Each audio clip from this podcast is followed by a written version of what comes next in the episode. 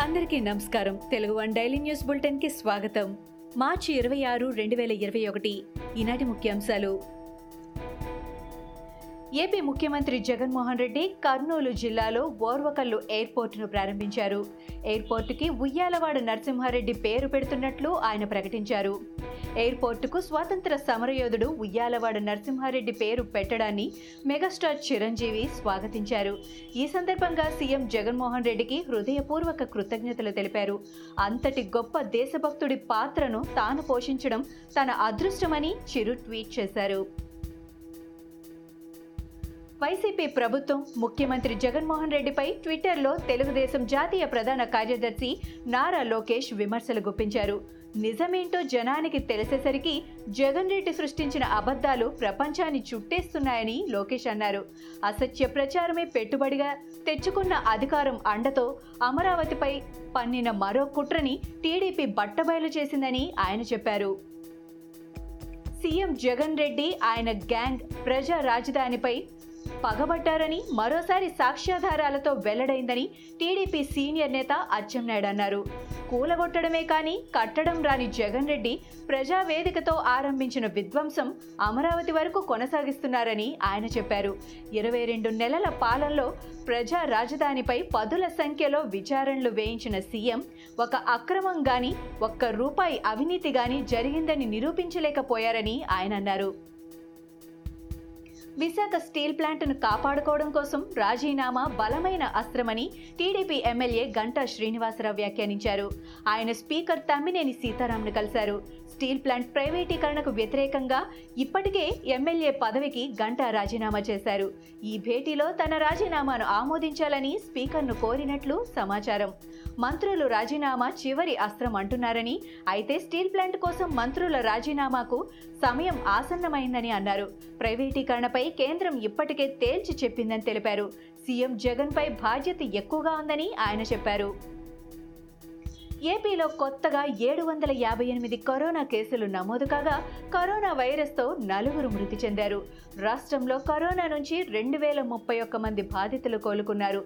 ఏపీలో ప్రస్తుతం మూడు వేల నాలుగు వందల అరవై తొమ్మిది కరోనా యాక్టివ్ కేసులున్నాయి. రాష్ట్రంలో ఇరవై నాలుగు గంటల్లో ముప్పై ఐదు వేల నూట తొంభై ఆరు కరోనా పరీక్షలు నిర్వహించారు.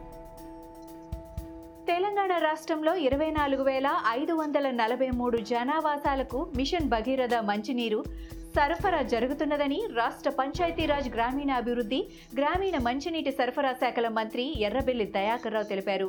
ఛత్తీస్గఢ్ నుంచి వలస వచ్చిన వాళ్ళతో పాటు భద్రాద్రి కొత్తగూడెం జిల్లాలో మొత్తం ఒక వెయ్యి ఐదు వందల పద్నాలుగు ఆవాసాలు ఉన్నాయి.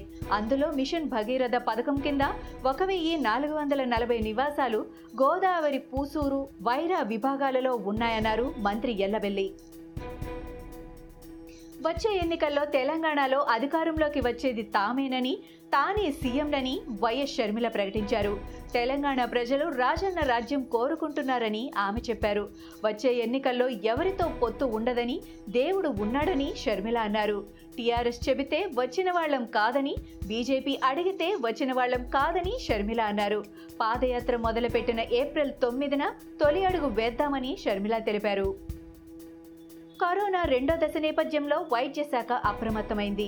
జిల్లా వైద్య శాఖ అధికారులతో వీడియో కాన్ఫరెన్స్ ముగిసింది. వ్యాక్సినేషన్ పెంచేందుకు ప్రత్యేక చర్యలు తీసుకుంటున్నామని అన్నారు. వచ్చే వారం నుంచి రెండు వేల సెంటర్లలో వ్యాక్సినేషన్ వేయాలని సమావేశంలో నిర్ణయం తీసుకున్నారు. ప్రభుత్వంలో వెయ్యి ప్రైవేట్లో వెయ్యి సెంటర్లలో వ్యాక్సినేషన్ ఇవ్వాలని నిర్ణయం తీసుకున్నారు. ప్రతిరోజు యాభై వేల మందికి వ్యాక్సిన్ వేసేలా చర్యలు తీసుకుంటామని పాజిటివ్ వచ్చిన వాళ్ళ కాంటాక్ట్స్ ట్రేసింగ్పై దృష్టి సారిస్తామని అధికారులు తెలిపారు.